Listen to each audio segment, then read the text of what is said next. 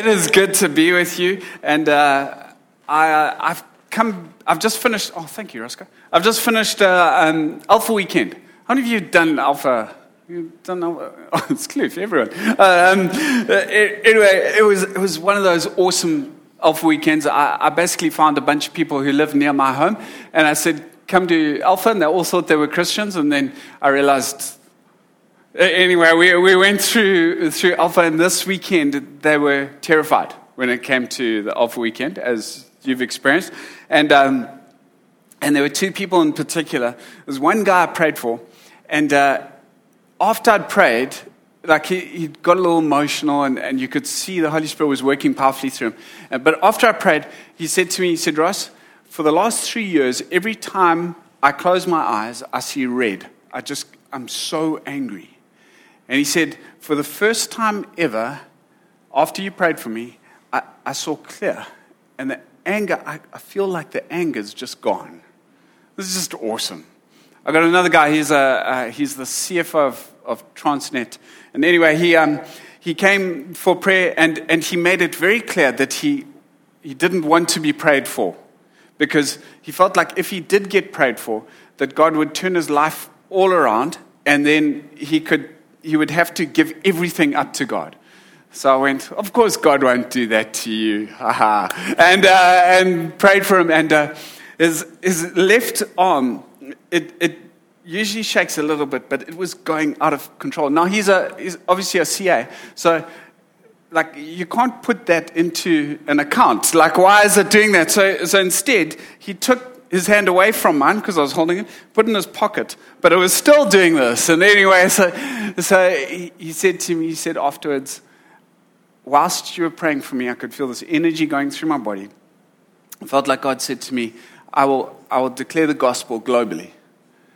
Just, those are so cool. So, so cool. So I've had a whole bunch of those things happen this weekend, um, which led me to bring my poor kid to, to kids' church after he's been in a lot of church.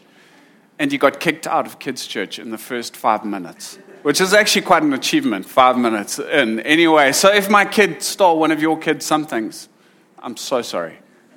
Lots of church.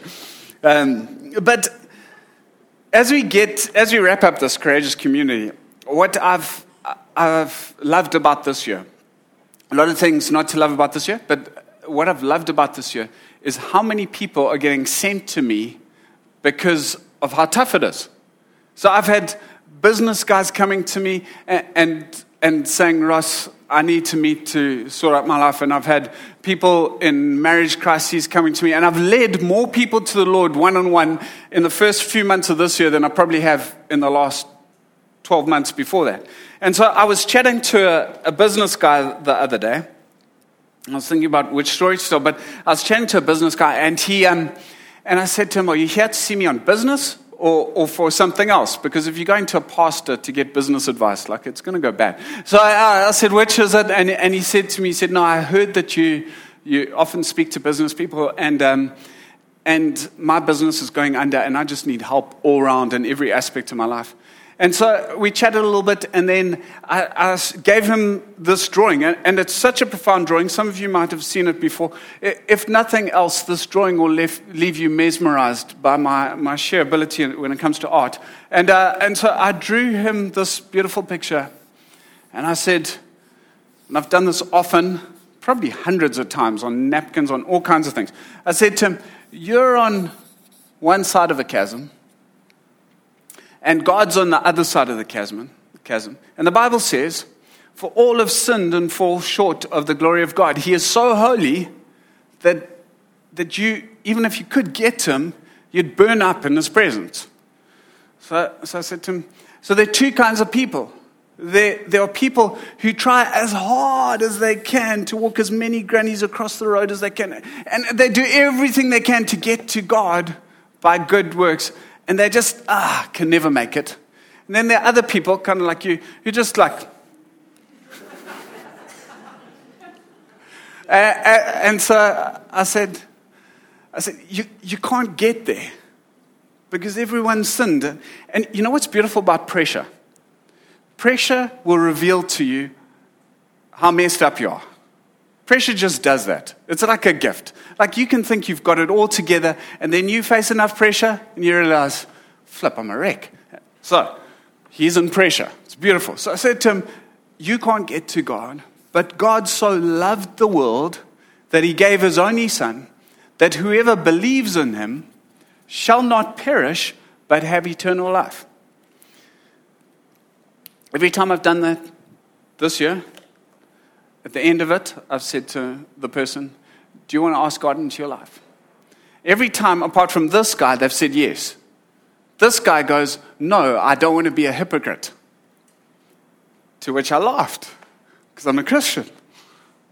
Let's face it, we're like walking hypocrites. Like, we, we want to be better. So I said to him, I said, But you're going to be so much worse of a hypocrite than you think. It's going to take years for you to stop being a hypocrite. And when you get there, you'll realize now how bad a hypocrite you actually are. And even though you're a whole lot better than you were, you, you're worse than you think. Like that's kind of the journey. Hey guys, I mean, the further along you get, the worse you realize you are, the more you need God. That's, that's the journey. So he says, but all my friends are going to think I'm a hypocrite. I said, absolutely, they're going to think you're terrible but then they're going to see your life change. And so we prayed the prayer. And I'll tell you that story because there has never been a time when in South Africa where doing this is easier and you need to do it to your friends. Now, if you're not a Christian, you can just stare at my artwork for the rest of today and it, it will bring you grace and joy. But I want to speak actually mostly to Christians today. And uh, I've been doing premarital. Premarital is an amazing experience because in premarital, what you do is you, you expose all the elephants in the room. You know the saying, there's an elephant in the room, let's name the elephant in the room. What's the elephant in the room? Well, you get to expose all the elephants in the room. So you expose the sex elephant in the room. And that conversation is hilarious, um, especially with people who've been dating for six months. And most of them who come to our premarital are non Christians and they think they've got the sex thing down, and then I tell them it takes about 10 years to get to the best place in your sex life, and then their eyes light up, and all the guys who've been dragged there just feel joy. And, and, uh, but we name the sex elephant in the room, and then we name the money elephant in the room, and that doesn't go so well. And then we name the children elephant in the room. How many kids do you want to have? Two, five, too many kids in the world? Like, wait, what's the elephant in the room with you? And, and then the mother in law but we don't say elephant in the room. We, we name all of these things. And, uh, and uh, here's the thing they have to keep coming back, otherwise, we won't marry them. Like, they have to get six ticks, and it's beautiful. So I have this, like, I run a circus every week, and uh, it's wonderful. But I was thinking about the elephant in the room when it came to Christianity. And here's what I think the elephant in the room is that nobody wants to speak about is how come most, not all, how come most Christians are just as free, just as kind, just as loving, just as joyless or joyful, just as worried as the non Christians around them? How come?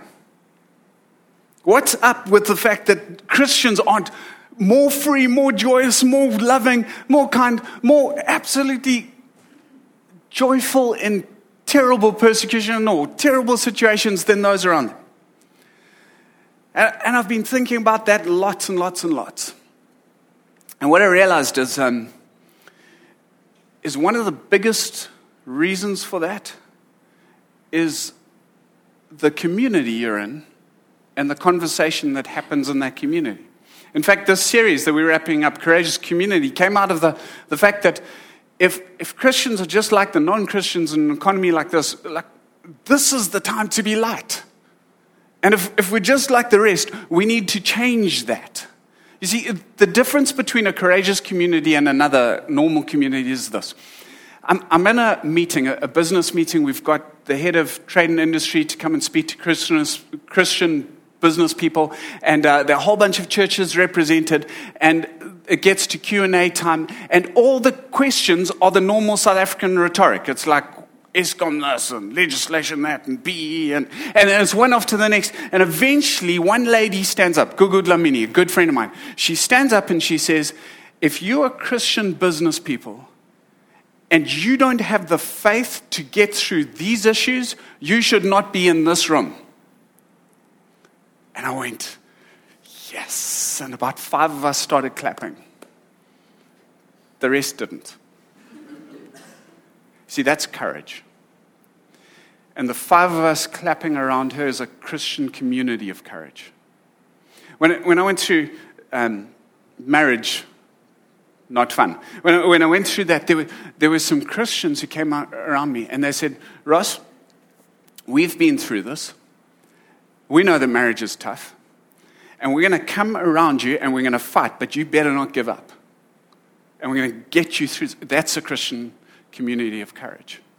When you get a community who say to you, the way you're living is pretty average, and what's coming out of your mouth is straight from hell, and you need to change it so that God can get glorified in your life. That's a Christian community of courage.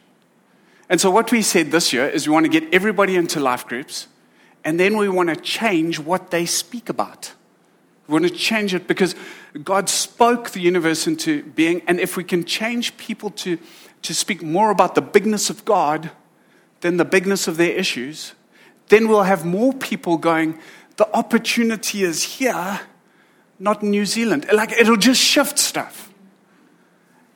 And so this series basically, we wanted to do a few things. We wanted to get people into life groups, we wanted to change the conversation.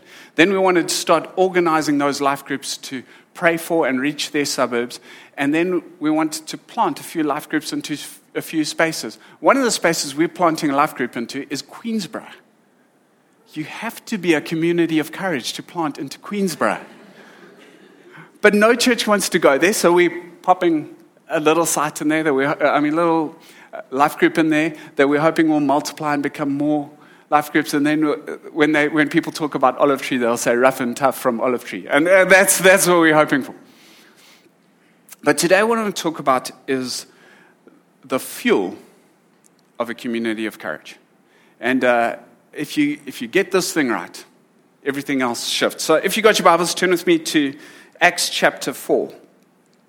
I want to give you a little bit of context. In Acts chapter 3, Peter and John are walking to the temple and they see a beggar there. In those days, beggars would be given or allocated certain places where they could beg. And they get up to this beggar and he's asking for money and they look him in the eye and Peter says, Silver and gold I have none, but what I do have, in the name of Jesus, stand up and walk.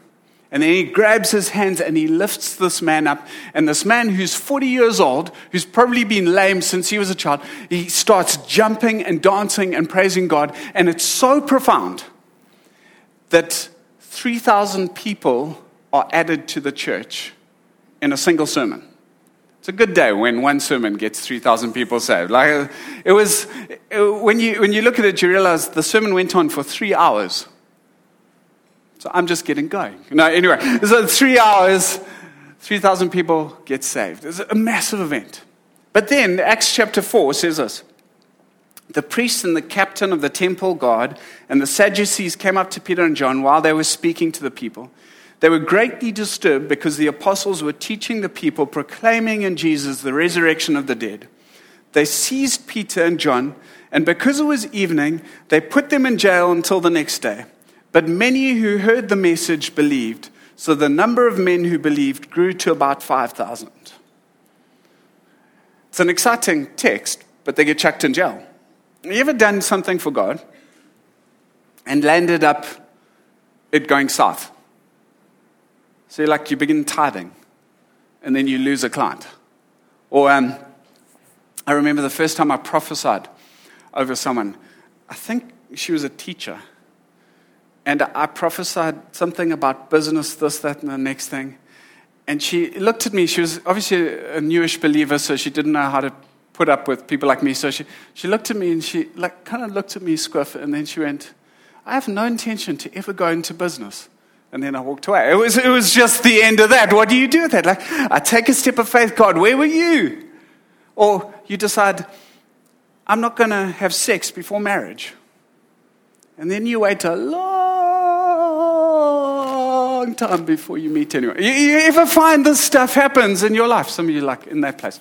Uh, you, you get to the space where I trust you, God, and it goes wrong. And here's what happens in Christian communities today we go, Where are you, God? This can't be God. But the Christian community back in that day went, Yes, God's in this. Because opposition's obvious. God's got to be with us. And so they respond completely differently. And then here's the kicker. Because when Christians today face fear, we, we get all worried and stuff. This is the kicker. On their release, they get released from prison. Peter and John went back to their own people and reported all that the chief priests and elders had said to them. And when they heard this, they raised their voice together in prayer and they said, God, this is not fair. No. They said to God, Sovereign Lord, you made the heavens and the earth and the sea and everything in them. So what they're doing. They're going, God, you're big, you're large and in charge, you're sovereign, you're the creator, you're powerful. Because uh, you think about Acts, I don't know if you know this, but Acts 1, year 1, Acts 10, year 10. Like they didn't capture every prayer. I think this prayer probably went something like this Sovereign God, you're in control. You created everything. It's all yours. You started it. You can end it. The stars were your idea. You made the earth by speaking. You spun it with your thoughts. You hold it together by the power of the, your word. Every square centimeter of every part of the universe belongs to you because it was by you and through you, and it all exists for your glory. There isn't a centimeter of the universe that you don't call yours. You look at every single aspect, and your hand is on it, in it, working through it. And God, I declare you are great. There was a prayer meeting that was happening like that. You know what happens in that space? God gets bigger you keep talking about who God is, it gets bigger and bigger and bigger. And the bigger God gets, and the more you talk like that, and the more you pray like that, and the more you think like that, the more arrest gets smaller and smaller and smaller. And then they said this, Acts 4:25. You you spoke by the Holy Spirit through the mouth of your servant, our father David. Okay, now to the Christians.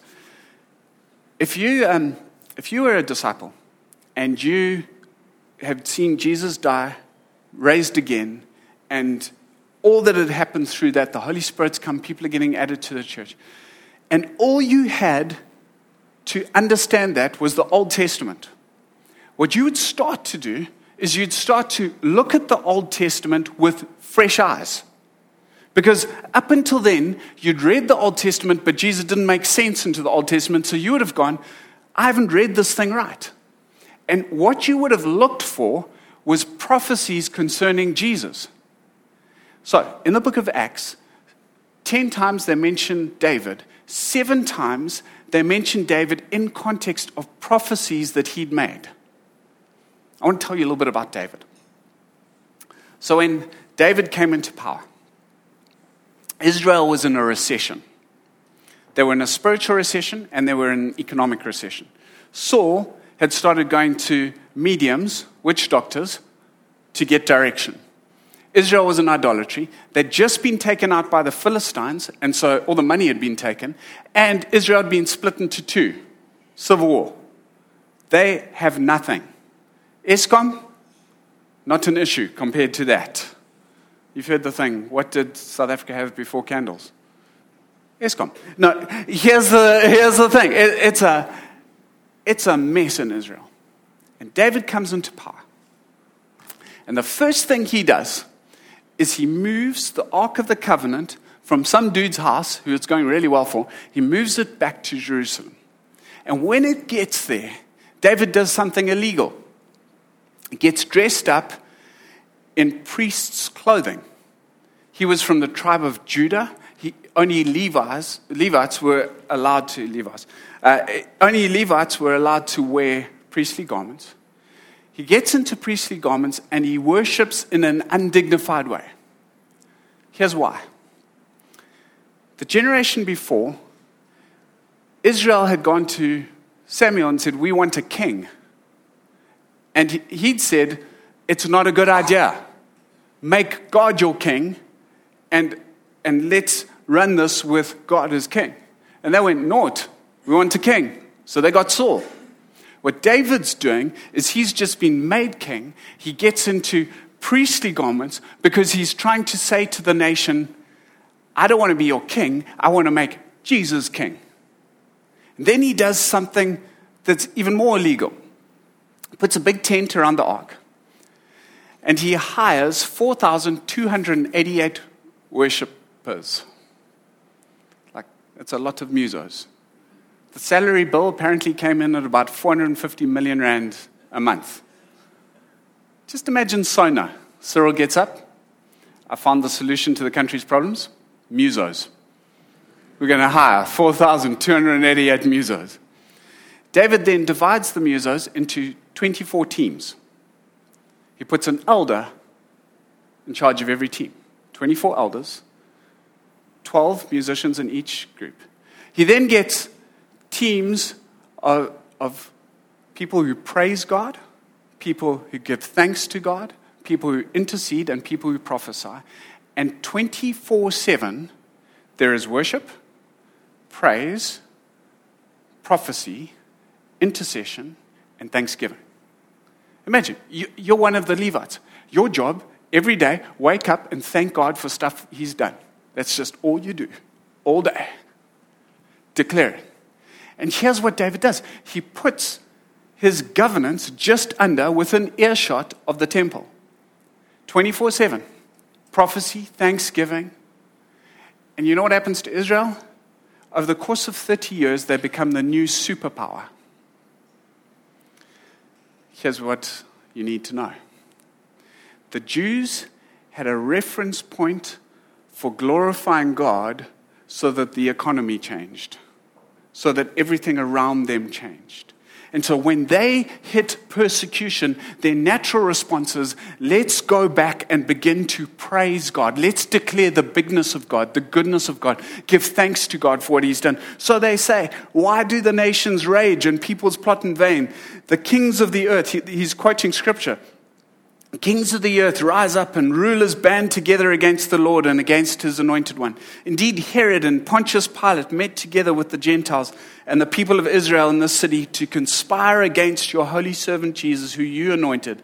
They did what your power and will had decided beforehand should happen. Here's what they're saying they're going, God, you said that kings would take out Jesus, and it's happened. You saw it. Some of us should be going, God, you said the nations would be shaken and lives would change all around us. You saw it, you were in it, and you used it to redeem humanity. You should be looking at what's happening around us and going, God, you know about it, you planned it, you thought it through, you've got what I need to get through it. In fact, you've got what I need to make it light, to bring light into the situation. We should be so focused on who God is that it just flows out of us. But here's what I found I found that men, especially in South Africa, are angry. And I started trying to work out why we were so angry. And I realized that probably 18 months ago when I woke up at 2 a.m. and I was angry. Never been angry in my life before. I was mal. And I was mal because I'd fought certain fights again and again and again, and I'd fuss baited through them, and I'd got up and fought them again, and I'd got to the place where I thought to myself, I don't know if I can get up and fight again. I don't know if I have what it takes to get through this. And your wife's encouragement's nice, but it's, it's not enough to get you through this. And your friends and your family, that's been your fuel up until now. Like, how do I, how do I get through this? And I, and I got to the place where I went, uh, listen, ladies, we're like little boys. We thrive when we go, I've got what it takes. And when you wake up and you go, I don't have what it takes, that's when something gets crushed. And that's when you see angry men. And if angry men live out of anger for long enough, it becomes bitterness. And when bitterness gets its root, it gets all gnarled up and people start to die inside. Some of you are here. The church in Acts, they didn't live off the fuel of, I've got what it takes to get through this. They lived off the fuel of how big God was to get us through this. And not just get us through this, but turn what's a recession into an economic change. And for some of us, we've forgotten who God is and how big He is, and our problem got so big, and it's actually so small when you see how big God is. And you need a community around you who won't let you go into the it's so bad, and Eskom this, and Corona, it's coming, it's going to eat everyone. And it, it has to shift. The conversation has to change into, yeah, but my God's seen this before. He saw it with the Roman Empire and he saw it with the Persian, Persian Empire. And he's seen, it, he's seen it generation after generation, place after place. And he can make what's happening around me into something beautiful and life giving. And God has what I need. And, church, if we don't, if we don't become that, if we don't become a courageous community, we will look like the rest of the world. And in an economy like this, we will die and not be light. And so I realized, beginning of this year, that it was either you're all in or you're going to die. All in or you're going to wilt. All in or you're going to be angry. And so I'm calling Olive Tree get yourself into a group. Let us change what you speak about. And let's get our light on. You will find a fuel and a joy as you start to turn your light on that will utterly change the narrative around you. Don't, don't tolerate the conversation that just News 24s you. Be something different.